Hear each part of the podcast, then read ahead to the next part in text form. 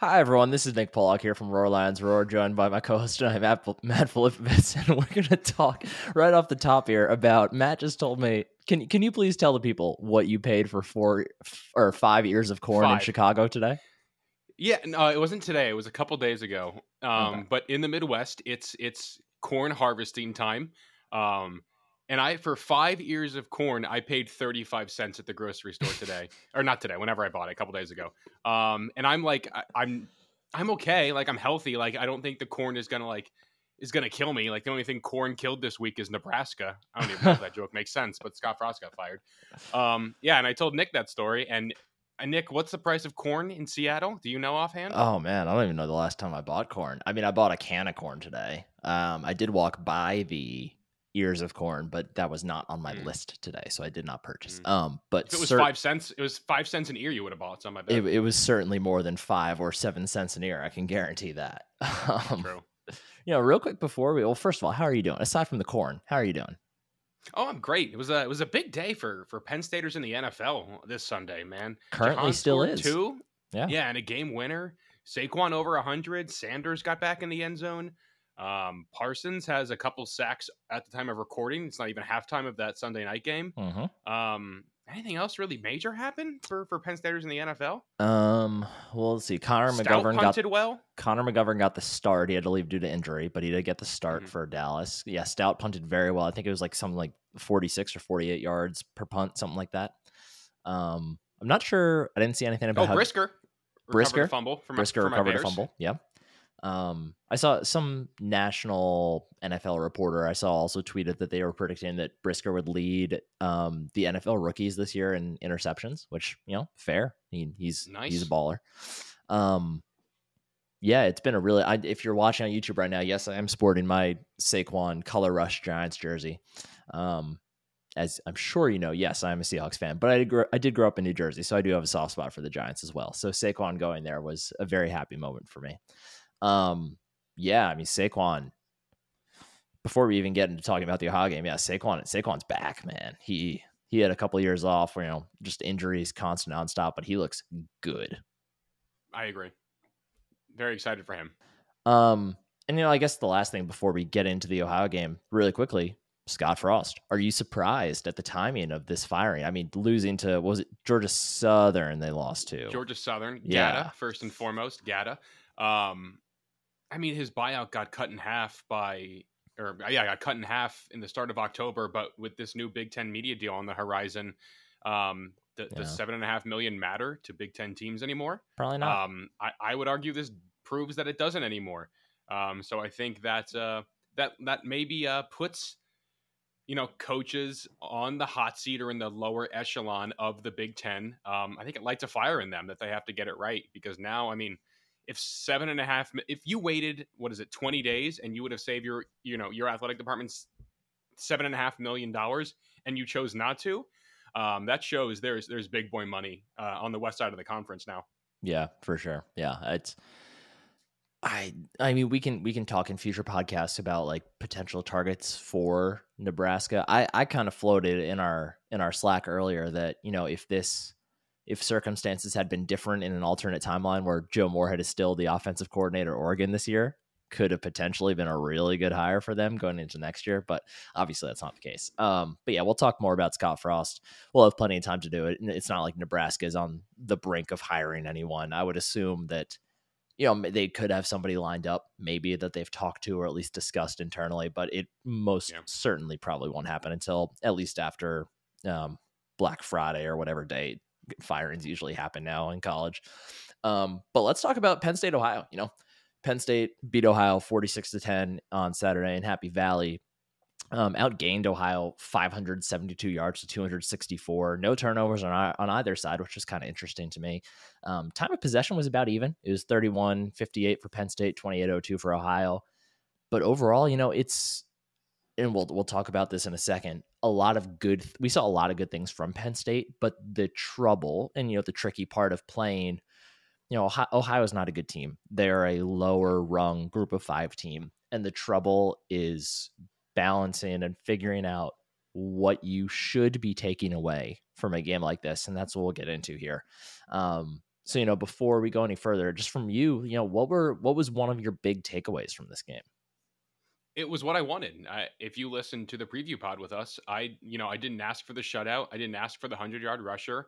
Uh, great that we got at least the latter half of, of that duo. Um, but I wanted to see dudes get experience, and I, I know Nick, you've been really interested in this stat. Seventeen dudes caught a pass for Penn State. The the first player Crazy. in this game I that's a number that I saw hasn't been hit in the Big Ten uh, this millennium, and I, I couldn't find confirmation that that record goes prior to that. Um, but I'm guessing it does. Like I'm guessing in, in the Big Ten, especially. That is an absurd number. That is crazy. And, and I, I, think it was really interesting that they started to get that train rolling early. Mm-hmm. Like the first guy to catch a pass for Penn State in this game was Jaden Dottin, who had never caught a pass in his Penn State career prior. And, and if you even go back, I was high on Dottin as a recruit. Mm-hmm. Um, I think he gets you know kind of phased out because the two guys in his class have been starting since they were true freshmen, and Keandre oh. Lambert Smith and, and, Parker Washington. But you know, good for him. But we, we saw the youth movement, like dudes along the offensive line. It got to rotate a ton. Hunter Nourzad played center. Um, I think that's going to be really interesting as they, you know, clearly have some things to shuffle. Like there were still, still bad blocking, uh, worse pass blocking this week than last week. I thought. I don't know if that was just, you know, a little laziness up big on a, on an inferior opponent. Um, run lanes were definitely there, but you know, this is what we were hoping for. You know, there's always room to improve. Um, but overall, it was everything I wanted. Like a bunch of dudes got reps, and you know, mm-hmm. as college football heads towards what looks like another very chaotic season. Um, I feel very similarly uh, right now as I did two weeks into the season last year, where Penn State went on the road, won a tight one over a Big Ten West team, and then came home and beat a MAC school. Mm-hmm. Um, and, you know, if we can, if Clifford doesn't get hurt last year, who knows what that season is? And now they're building depth to have that safety net in case something like that happens again. Like I, I couldn't be higher on Penn State than I am right now. I, am so much higher on them than at the start of the season. Like, you know, they're two for two, they're two for two in covering the spread, so they're clearly living up to or exceeding Vegas's expectation, and that's usually a pretty good barometer. So overall, I mean, again, how much can you really take away, you know, in terms of how well they played? You know, it, it's up for up for debate, but they still went out there and they executed, and that was the best performance they had against a, a G5 team, uh, probably since like Idaho 2019. Yeah, in quite a while for sure. Yeah. Yeah. Um, like you said, yeah, I think if you listen to the pregame podcast or the um, the pregame live show, you know that there were kind of two main things that Matt and I combined wanted to see. And for me, I was really mostly focused on seeing um, just some crisp crispness execute just perfect ex not perfect but good execution um, yep. just you know overall stability from the first teamers for lack of a better term and i know matt you were mostly interested in getting those second stringers and third stringers as many snaps as can as they can and i think we saw both of those things. Um, yeah. and it's interesting i think it actually looked a little different for as far as the first team goes than maybe i was expecting. And in retrospect, I actually I feel like I should have expected more receiver rotation early because I think if we look back, that is especially the one area where Franklin and his staff have been willing to shuffle guys in earlier than other places mm-hmm. in games where they kind of know that, you know, it's Ohio. Like they're going to win the game. Um, so yeah, I'm glad you pointed out Jaden Dottin because I thought, you know, he's somebody that coming in as a recruit, I think the the consensus was it seemed like he had a bright future, but he came in, you know, pretty skinny, pretty small. Mm-hmm. But we heard his name pretty much right off the bat, like spring camp, fall camp. Like we heard his name mentioned, and the the consensus around him seemed to be like, yeah, he he's clearly has the ball skills, but maybe his the size just he's it's just like a couple steps away. And I think we saw this weekend, yes, it was Ohio, but the things that he did, I don't think were things that he can only do against a group of five team. Like he, sh- I think he showed that he's ready to be part of this rotation. If the staff didn't think he was, he wouldn't have been out there uh, on the first series. Mm-hmm. I think that's a fair assessment. I mean, there's clearly guys that need more time to develop. I think that's where you know the Caden Saunders, Liam Cliffords come in, but I mean, I, I don't want to spend too much time talking about what's likely going to be like the sixth receiver for Penn State, but it is cool to see a guy like that. Um, and, I, and I think that's a sign the staff sees a bigger role. Um, and I think that's a step in the right direction for the way the staff views younger guys in Mhm. general. Like I think Penn State has always been very protective of their young guys, and um, I think at this point now it's all right. If you th- if we think we can play you, let's get you those game reps and see how you perform, and then your role can expand as opposed to um, you know you kind of having to earn it in practice. You still want them to earn it in practice, but if you can earn it, you know when the lights are brightest, that's also a great chance to, for you to build your roster up a little bit more. Mm-hmm. Yeah, totally. Um, to flip over to maybe less of a positive, I I want to Yes. take a moment here to talk about the offensive line. As you mentioned, the the pass blocking was not great. I think it was it was probably a bit worse than we saw in week one. Now Mhm. I know I don't remember what the final sack number ended up at. Let's look here. I see. I think it was one, three two, For for three, Cliff. four, five total sacks. Okay, yeah, and I'm Three I know I think three for Cliff, one for Allar, one for Veilleux. that sounds right. Yeah, yeah. And, and I know at the time when they put up the stat that there were three on Cliff, at least two of those, I think the blame belongs, you know, pretty even 50 50 split between Cliff and the line itself. Um, there were definitely at least at least two of those. I think Cliff had opportunities to get rid of the ball and chose not to. Um, Mhm. So I don't think it's all on them, but I I don't think that this game did a whole lot to change my opinion of the offensive line. I think it is still, I think it's fine. And I do think it is going to continue to improve. But the at least minor step back, step back in pass blocking this week was a bit discomfort. I'm not going to say concerning, but a bit discomforting. Um, But I will say in the run game, again, I I think the I think the easy thing to think if you just look at this game on the grander scheme is wow, Penn State rushed for 234 yards, 6.9 yards a carry. The run blocking must have been great. No, like a lot of that was just Singleton doing individual effort things. That second Singleton score was horrible blocking, and you know Penn State has a dude back there now who can cover up that mistake. Yeah, like it. I I I think it was actually a little bit better than week one. I think they're getting closer and closer to starting to push beyond the line, the line of scrimmage in the run game. I think they're getting a Mhm. little bit further downfield, but overall, I think it would be foolish to really totally alter your opinion of the line after this game as compared to week one. Like I think they're kind of in the same spot. Yeah, Salim Wormley had a really nice kick out block on that first long Singleton touchdown, Yep. but that is right now the exception, not the norm. Mm-hmm. So I'm I mean, I'm fascinated about this upcoming Auburn game for a lot of reasons, but watching the offensive line in particular for me is, you know, and going forward, like is that's that is going to continue to be the thing. Like that is the thing that is separating this offense from being really good or great and elite. Yeah, I mean, if, if we think back to the Penn State uh, Ball State game and the Villanova game of last year, um, they, they they were winning, so I think we looked at things a lot differently. And I think going through that experience of 2021 has really shaped the way, at least I view 2022.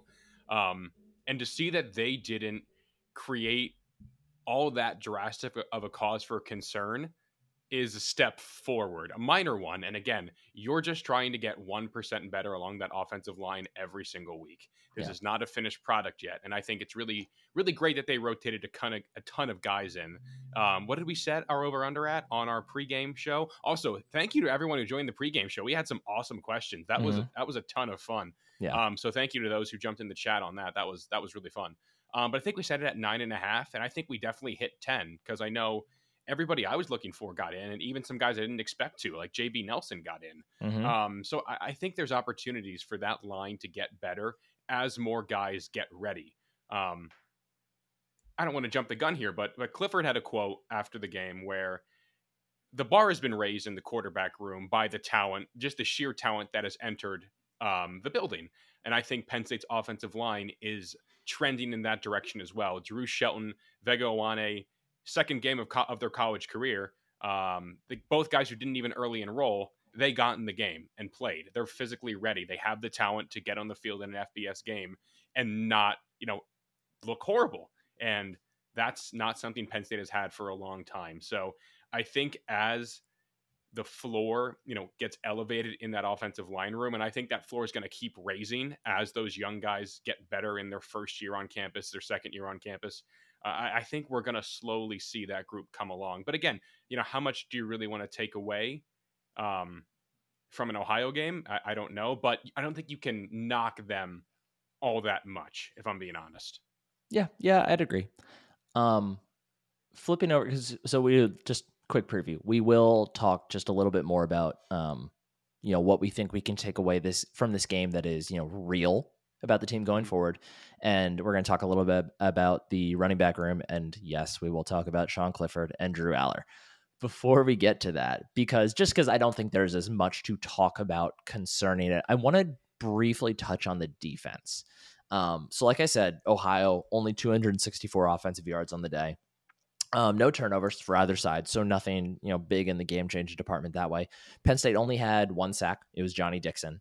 Um, tackles for loss. Let's see. We have one, two, three, four, five, six. Oh, five. I can't count. We have five tackles for loss, and then we had nine passes defended. So there were flashes of things on defense, and I, I thought in particular Adisa Isaac, Hakeem Beamon, and Chop Robinson were guys that you know, necess- didn't necessarily put up big numbers, but were guys that to me just are looking more and more comfortable with every single snap. And I think that's important.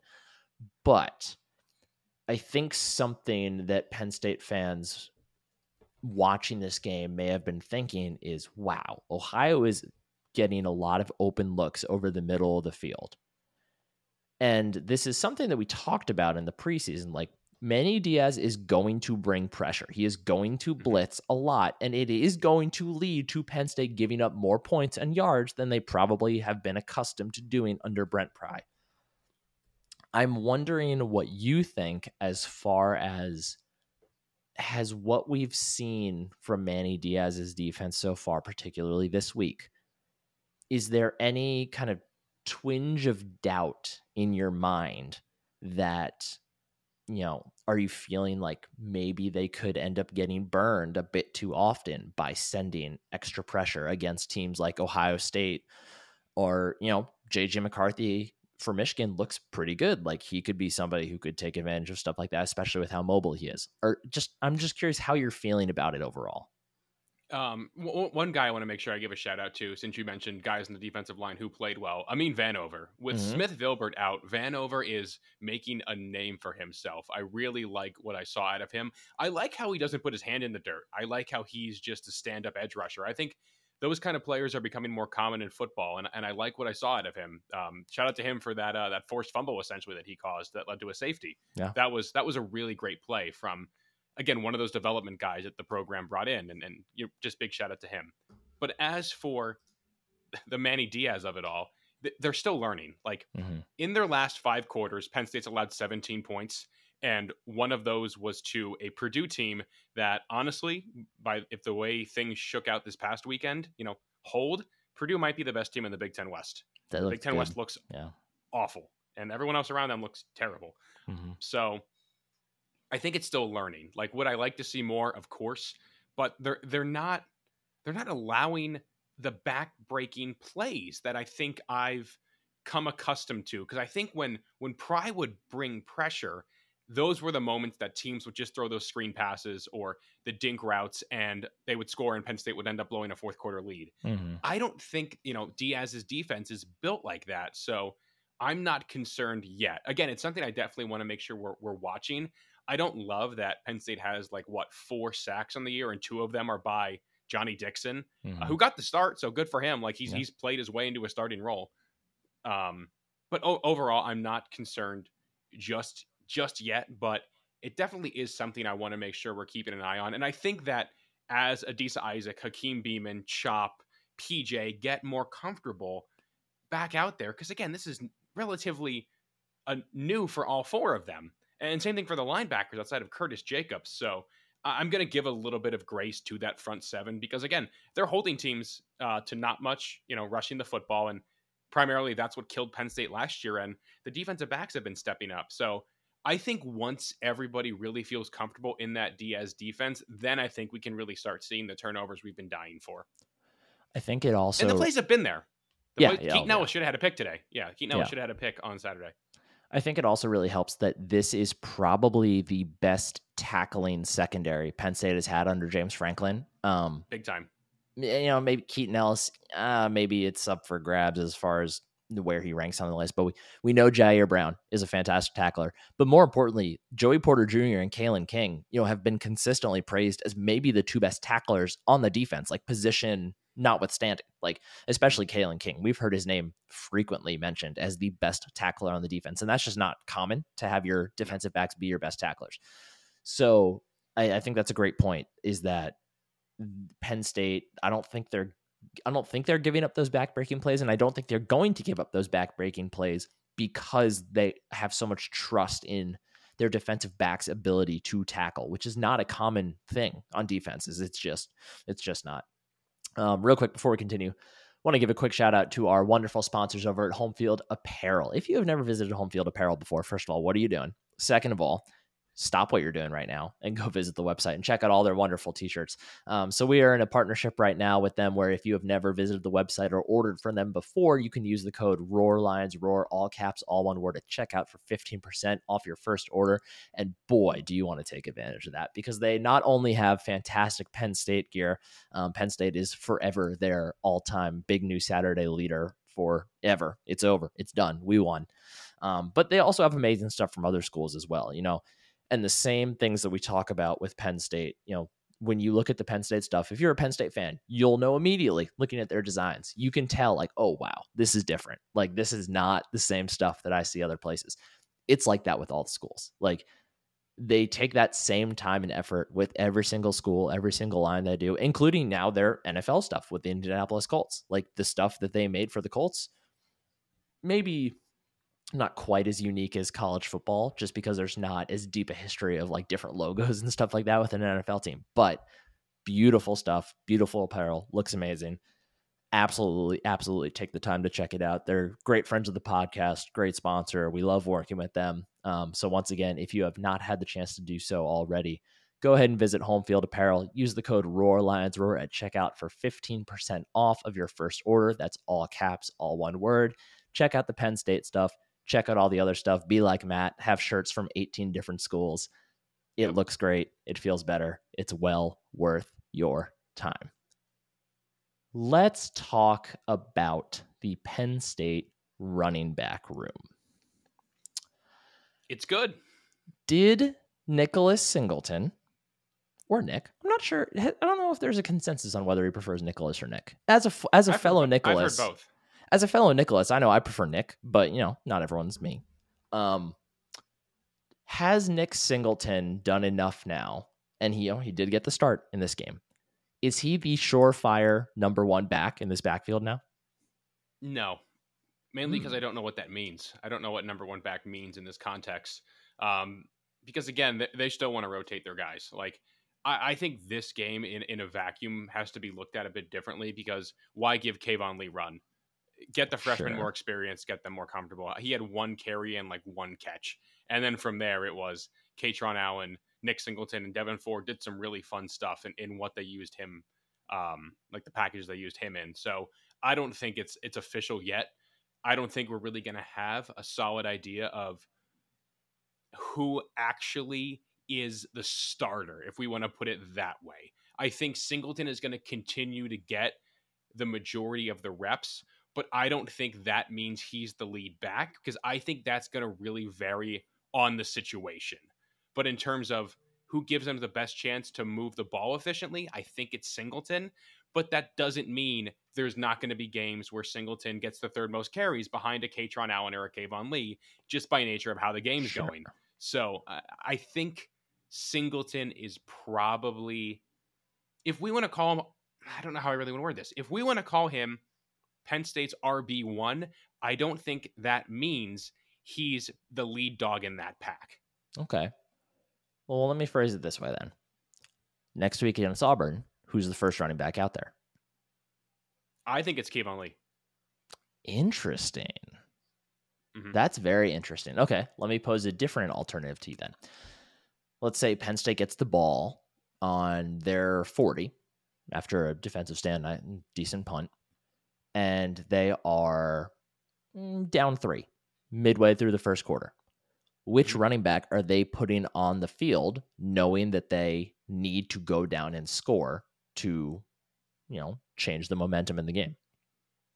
That's either a Singleton or an Allen drive, I think. Interesting. I'm fascinated about this. I'm fascinated about this Keyvone Lee answer. Please tell me more. About why you think he's a starter? Yeah. A starter doesn't mean anything for these guys anymore. Like we're this Penn State backfield is not going to be like what we're used to because it can't be because you have the experience of Keyvone Lee, who I know a lot of us have our own little issues with him, but he's earned it. He caught the game-winning touchdown pass on the road in the Big Ten. He's not going anywhere. Um, Singleton is a home run hitter. That became abundantly clear. He has to do it against not Ohio. And Kaytron Allen did some good stuff when he got his opportunities, but again, he was not featured all that heavily. Most heavily effective screen pass of the decade for Penn State. because for Kaytron. Yeah.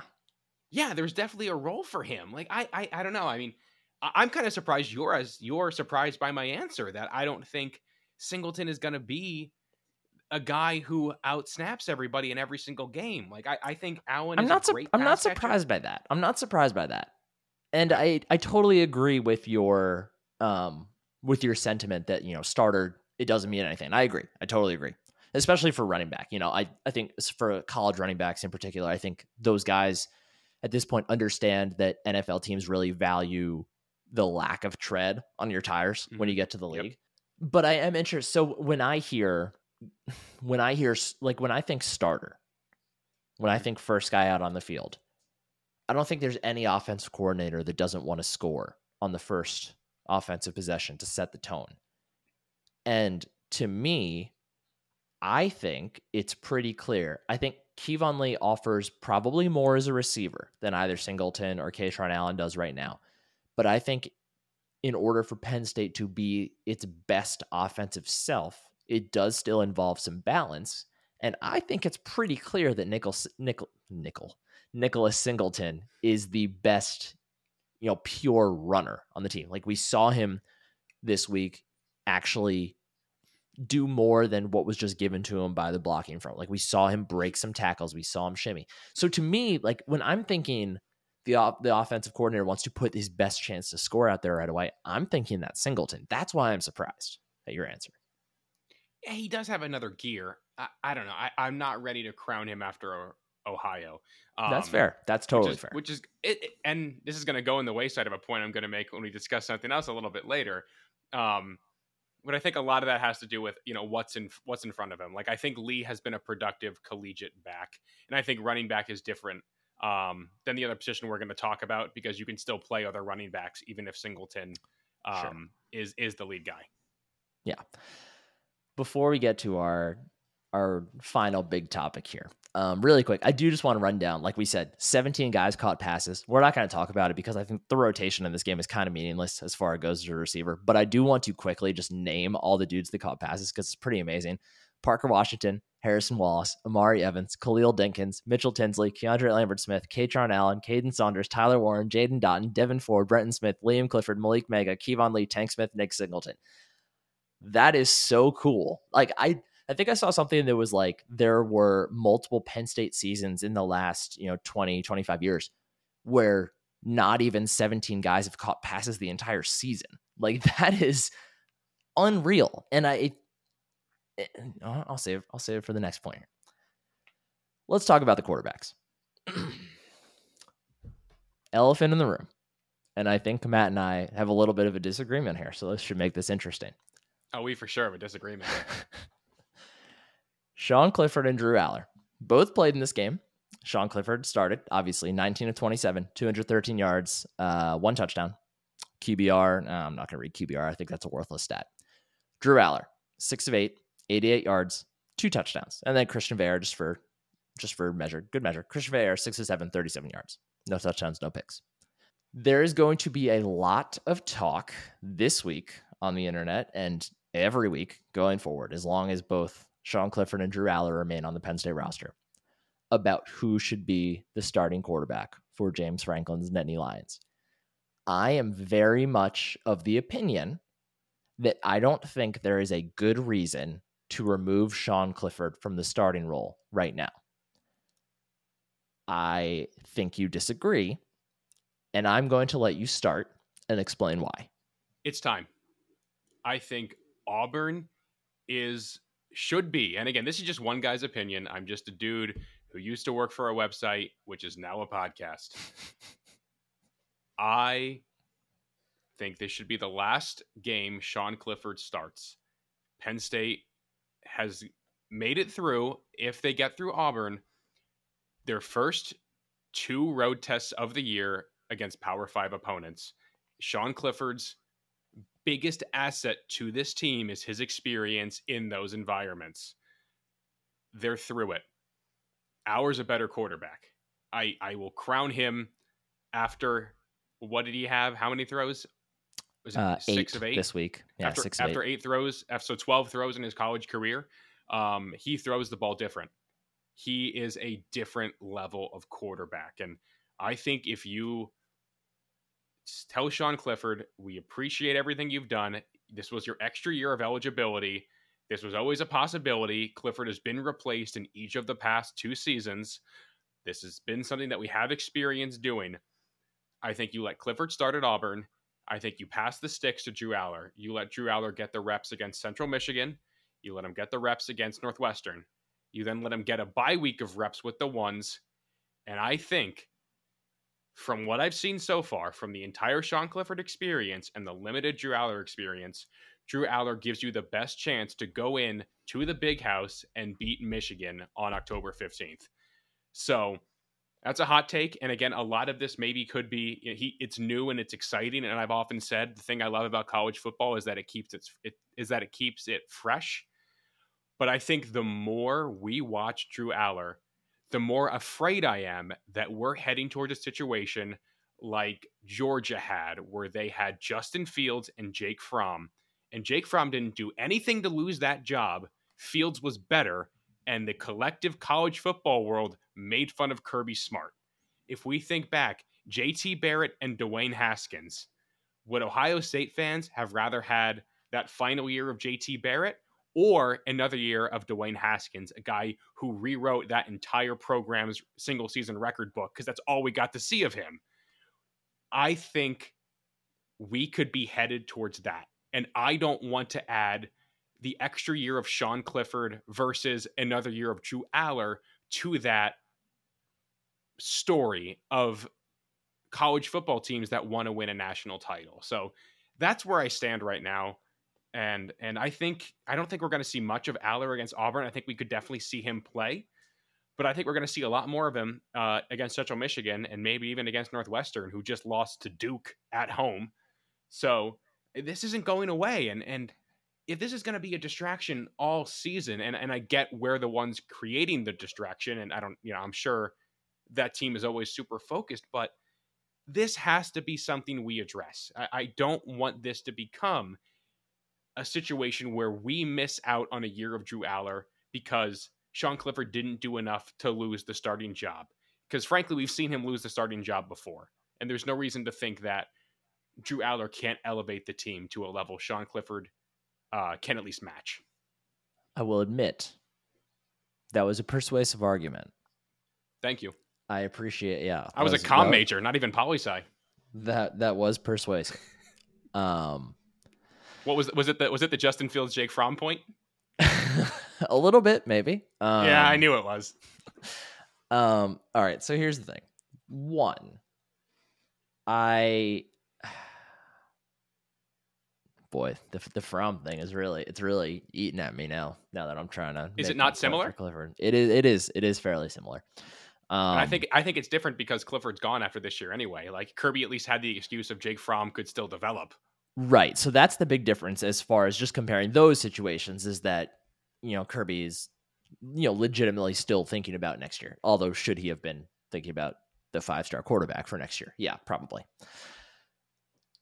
I so I'll, I'll preface this by saying I think that we perhaps as early as next week against Auburn.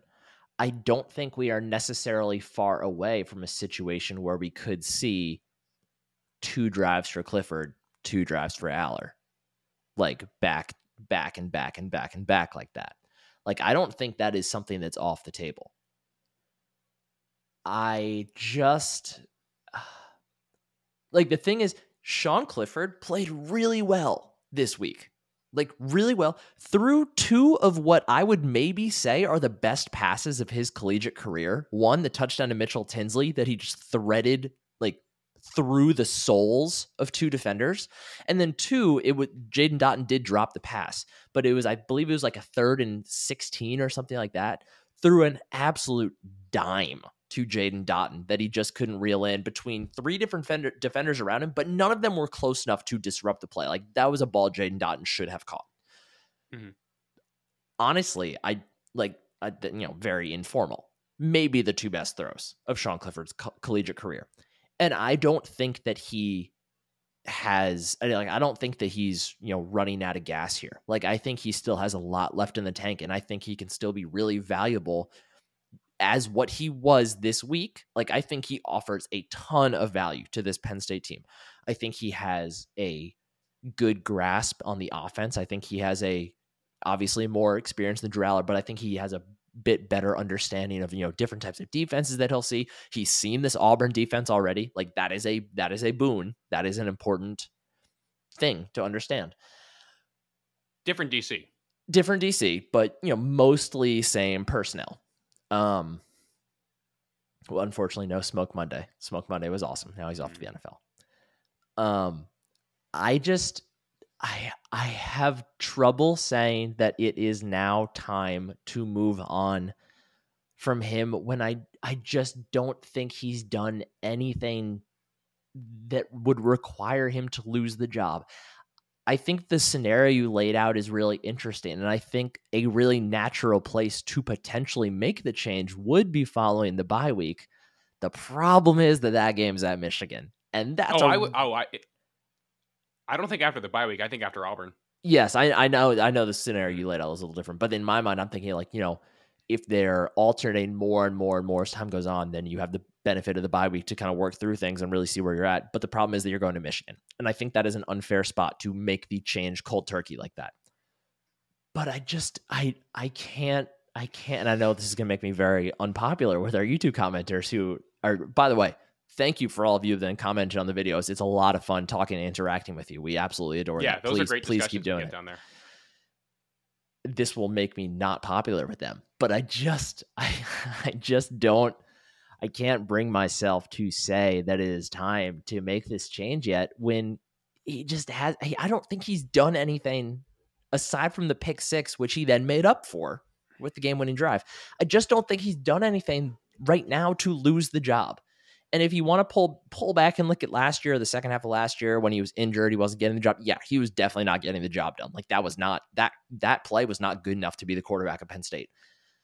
But as long as he is healthy and able to move at full speed. We finally saw him run a little bit this week. By the way, my over over over under 15 and a half ended up being brilliant because he ended at 14.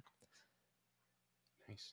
I just I I have a I just and it, like it's hard for me to even say because I I am in complete it's, it's agreement. I am Jake in complete agreement that Drew Allar is the more talented player and has the infinitely brighter future and is probably right now a better football player and, and yet I'm talking about. And yet I'm here arguing the Sean Clifford. And it, for me, it just comes back to experience for me. Like I think against better defenses, I, I, I don't think this game would have gone as well for Drew Allar against a better defense. Like Auburn's defense, I don't think he does what he did this week. Like a team that has yeah, yeah, a, a team that's better Ohio, at disgu- yeah. a team that's better at disguising coverages, a team that has secondary members in the secondary that are better at reading quarterbacks. I don't think he's able to do what he did this week, and I think Sean Clifford is better equipped to deal with those teams and those situations right now. I think the best, and I, obviously this conversation is going to mostly happen this week because of what we just saw. I think the better time to talk about this is following the Auburn game. All right, two quick things, and then we can move on. Um, we talked about Michigan. Michigan. Let, let's zoom out. Let's see if we can think about this differently. If we take out the team that we follow really closely, we covered for a long time out of the equation. Sure. Michigan. Cade, Mac- Cade McNamara, JJ McCarthy. Why is JJ. He's going to start this week against UConn. Also, Michigan. Good for you for making your non-conference as easy as possible. I think more teams should do it. Um, if you just want to keep riding the high of your Big Ten title as long as possible, and this lets you do it, good for you. Um, why did McCarthy not start Game One, and why did McNamara start Game One? Because Jim Harbaugh is a weirdo. That's why. Why is he a weirdo? Is it because McNamara has the experience and hasn't done anything to lose the job? All right. So I, I think the difference here is that Okay. JJ it. McCarthy, JJ McCarthy made some pretty significant mistakes last year. Right? Yeah, yeah. I mean, he didn't. I think that makes this a really little got- different. Okay, that's fair. I That's like I don't I don't think it's a one to one snare. I understand the point you're making though. Um and I can very easily understand why anybody literally anybody else looking at the situation from the outside is like, what what are we even talking about here? Like why is it not Drew Allar? Like what are we doing? I've I've come to that. I've come to that. Ge- listen, I get it. I I totally get it. it's ah, by the time this is over, I'm gonna be talking myself into the other way. Um, I'm gonna convince. I'm gonna convince you right now with this last point. okay, go for it. You you said you said you care about the experience of Sean Clifford. That's the most valuable thing. Okay. Yep. The last three Penn State starting quarterbacks, their, in my opinion, best season was their first year as a starter. Hackenberg 2013, best season as a starter, his true freshman season. McSorley's first year as a starter, best year, in my opinion, was 2016. You could say it's 17. I think 16's offense as a whole didn't have as many dangerous weapons as 17. That was a better McSorley job overall, in my opinion. Sure. Sean Clifford, 19, first year as a starter, unquestionably his best season as Penn State starting quarterback. The last three Penn State quarterbacks all had their best season be their first time as a starter. I'm not saying experience doesn't matter, but I don't think it tells the full story. And if we go back the past decade of Penn State football, it is not part of that story in a very positive way. So here's the good news. One, We're going to talk about this for 45 minutes. we're going to talk about this for we're, well. This will probably be the topic. you and I are going to text. You and I, you're going to text me. You and I are texting. You're going to text me about this this week. So first of all, one, the nice thing here is that I don't think Drew Allar is going anywhere. Even if Sean Clifford starts the rest of the season, Drew Allar came here for Mike Yurcich, Yeah, of course. and Sean Clifford is not here next year, no matter what he wants. Yeah, how many NIL companies he starts, he's not here next year. Drew Allar is going to have the significant inside track on being the starting quarterback next year. So in that regard, I think in the end, he's still going to be here next year. The other positive here, and I, I I'm not I'm not going to push myself into the debate any further. here. I think the other positive here is that I, the nice thing I don't think Penn State has a bad option here. Like I think they are well off with either Yeah. one of these guys playing quarterback. Like, may, is the ceiling higher with Drew Allar? Very, very possibly. Is the floor higher with Sean Clifford? Very, maybe, possibly. Like I, I don't, I can't speak confidently in either direction there, but I think both guys offer you different things, and I both think both guys are safe and attractive options for different reasons. So I don't think there is a bad answer, which is actually why I think we could potentially see a rotation starting here. That's a rotation for rotation's sake. I listen. I know. I know. I know. Is the Big Ten more open this year than we thought? Yes or no? Than we expected it to be. Ah, I mean, I want to say yeah. I want to say yes Are- because Ohio State hasn't looked like unbeatable, but I feel like in the in the last but in the last few years, like even even when they've been- like engaged in blowouts, like Ohio State never. I don't think they ever really start as fast as we think they're going to. Like I think that's just Yeah. kind of been their thing. So I, I'm not comfortable saying that they are definitely worse than last year. And I'm not sure that's true. Especially preseason, we thought they were going to be better, and I'm I'm not mm-hmm. sure I've seen anything that would make me back off of that necessarily. So I'm not I'm not I don't know if I can say that it's necessarily more open. I think Michigan looks pretty good.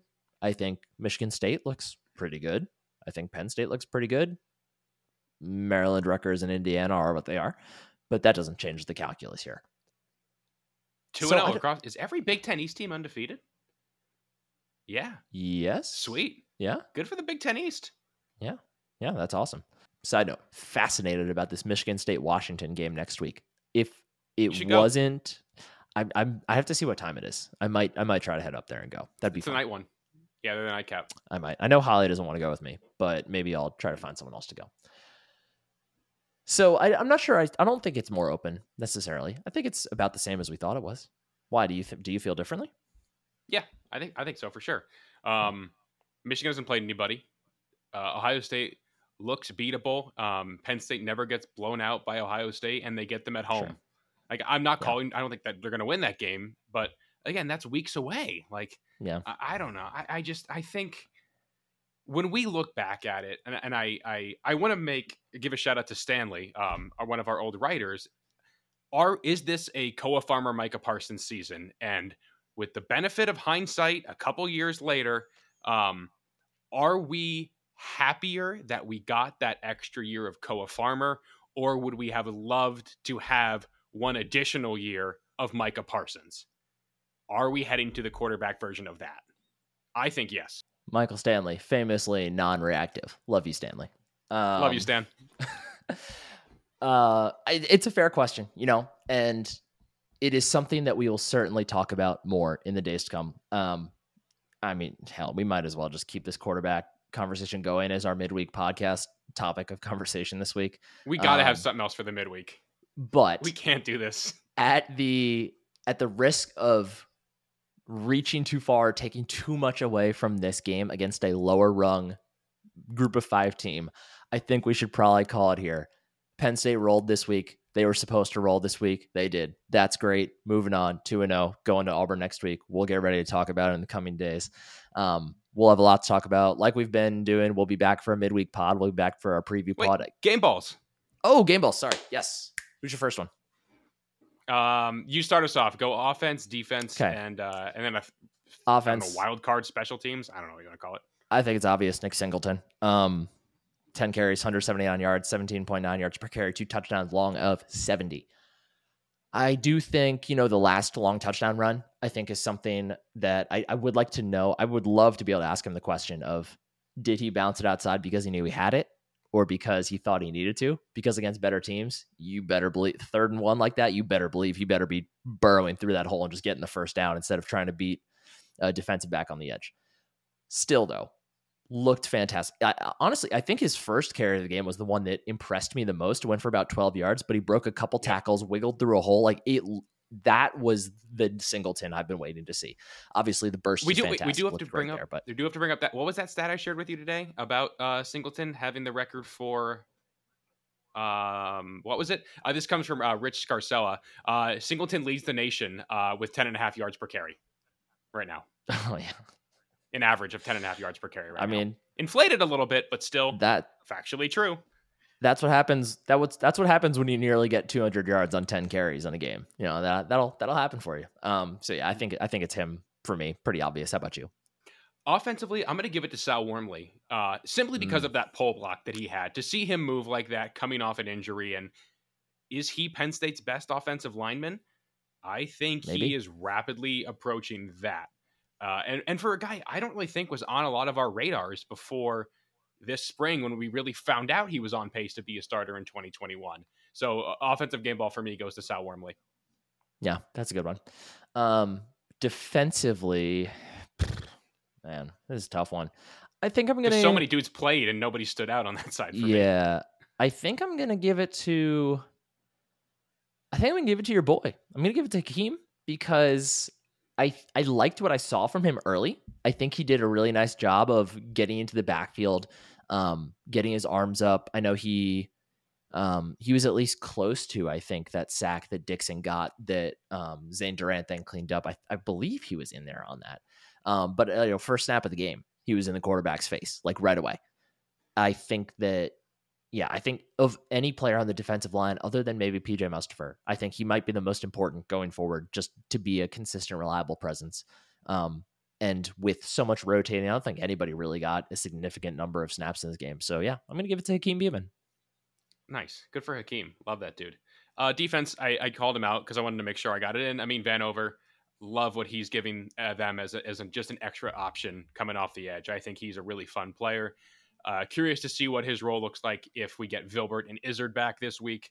So just he's good for Amin Vanover, man. That's a, that's some great plays by him. Yeah. Um, wild card Special slash teams. special teams. Yeah. Uh, Barney Amor, another average 49 yards per punt on his three punts, had perhaps the, the, the best punt bounce that I've ever seen in my life. Like that one punt bounced on like the half yard line, went straight up, then bounced again on the one, stayed in place again, and then was down. That is like some Johnny Hekker type stuff. Like that is not something that you normally see happen. Like that's not how a football is supposed to move. So I think it's got to be him. I'm going to give it to a Malick Meiga for on that same play. There were some issues with this unit in coverage last week and, and knocking the ball in the end zone. And mm-hmm. Meiga outran the kick and was in the end zone, and he knew to reestablish himself in the field of play and down it at the one. And that directly led to the Amin Vanover safety. So shout out to Malick Meiga and shout out to Dom DeLuca. Again, two nice tackles on kick return on kick coverage. Uh, I, I loving what I'm seeing out of that kick coverage team so far. Not that many touchbacks, but they're setting offenses pretty far back. Like Yeah. overall, it's been a it's been a net positive so far in terms of field position. So good for those guys. I'm going to give my wild card game ball to a pair of dudes for one specific play, and I'm going to give it to Drew Allar and Omari Evans for that long touchdown throw, just because that is the the the way that Allar threw that ball was the type of thing. No, we're not turning this into more Allar Clifford talk. Nick, I'm talking you into it. the way that he threw that ball is exactly what you want it when you have a fast receiver on top of a safety and there's nothing and there's nothing else behind him the best thing you can do is just to lay it out don't try to put it in the breadbasket just lay it out to a point where you know they can go get it like we know omari evans can outrun anybody that he's up against just put it somewhere where he has the chance to run under it and that's exactly what he did beautiful throw beautiful play Yeah, I think I talked you into it. You, you're more into it than you were when we started this podcast. And my Who my is your wild card game ball, Matt? Khalil Dinkins. Good for him. I, I for a guy who the staff really liked as a defensive prospect to see him go out there, take advantage of Theo Johnson being out and catch a touchdown pass. That was a cool moment. Uh, also cool to see a uh, native Pennsylvanian uh, go out there and make a play. So I don't think there's very many people from the Lehigh Valley on the roster right now, which is always a bummer because we had Jahan, we had Saquon, uh, we have Sanders Sahaydak, and then I know there's a there's a concrete kid on the roster. Um, his first name's for, uh, escaping me. Uh, Sharga. I knew his brother uh, who played at Temple. Mhm. Um, so shout out shout out to Northampton Concrete Kids and forgetting the, forgetting the fellow concrete kid on the roster at Penn State. That's always pretty cool as a walk on. And with that, I think that's a good place to cut it off before we inadvertently dive into any more Drew Allar, Sean Clifford talk for today. Like I said, we will be back for our midweek podcast. We will be back for our Auburn preview. Um, hopefully, we'll we sh- I I think we have plans to find someone from Auburn to break down that game, so that should be fun. Um, if you are not following and subscribed to the podcast already on iTunes, Spotify, wherever you listen, please make sure you go ahead and do so. And if you have the time to do so, we would greatly appreciate a five star review on Spotify or Apple Podcasts. If you have a question, please leave it with a five star review on Apple Podcasts, and we'll happily, happily answer it. Whatever you you know, comment, question, whatever it is on the pod. Um, also, please make sure you're following us on YouTube. Like we mentioned before, we did our uh, YouTube pregame show again this week. It was a lot of fun. We had um, a couple guys that were in the comments that were you know gave us a lot to talk about. It was fun interaction. Great, great to uh, great to talk with them, you know, virtually, I guess if you want to call it talking to them. Um, but it was a lot of fun. We'll continue. We'll do that again this week. Um, it'll be a little easier, especially for me, because it'll be a little later in the day. Um, if you have not had the chance to do so already, visit Home Field Apparel, use our code ROLANDSWAR for 15% off. And with that, I think we're about good. Matt, any final thoughts? That's all I got. Uh, looking forward to uh, to heading to Auburn. Penn State's ranked again. I I think if they can go out there and get their second win on the road against a Power Five opponent, that's uh that's one of the best resumes in the country. They're not going to get any respect yet because you have to earn it still coming off of those seasons, but they're uh they're working their way up. Yes, we have to earn that respect for the imaginary rankings that hold absolutely no significance whatsoever. But you know, that's it is what it is. College football, that's how it works. Um, like I said, we'll be back later in the week. Looking forward to talking to you more about this upcoming Penn State schedule and more quarterback controversy debates, I'm sure. For my co host, Matt Filipovitz, I'm Nick Pollock. Thanks for listening. Go State. Go State.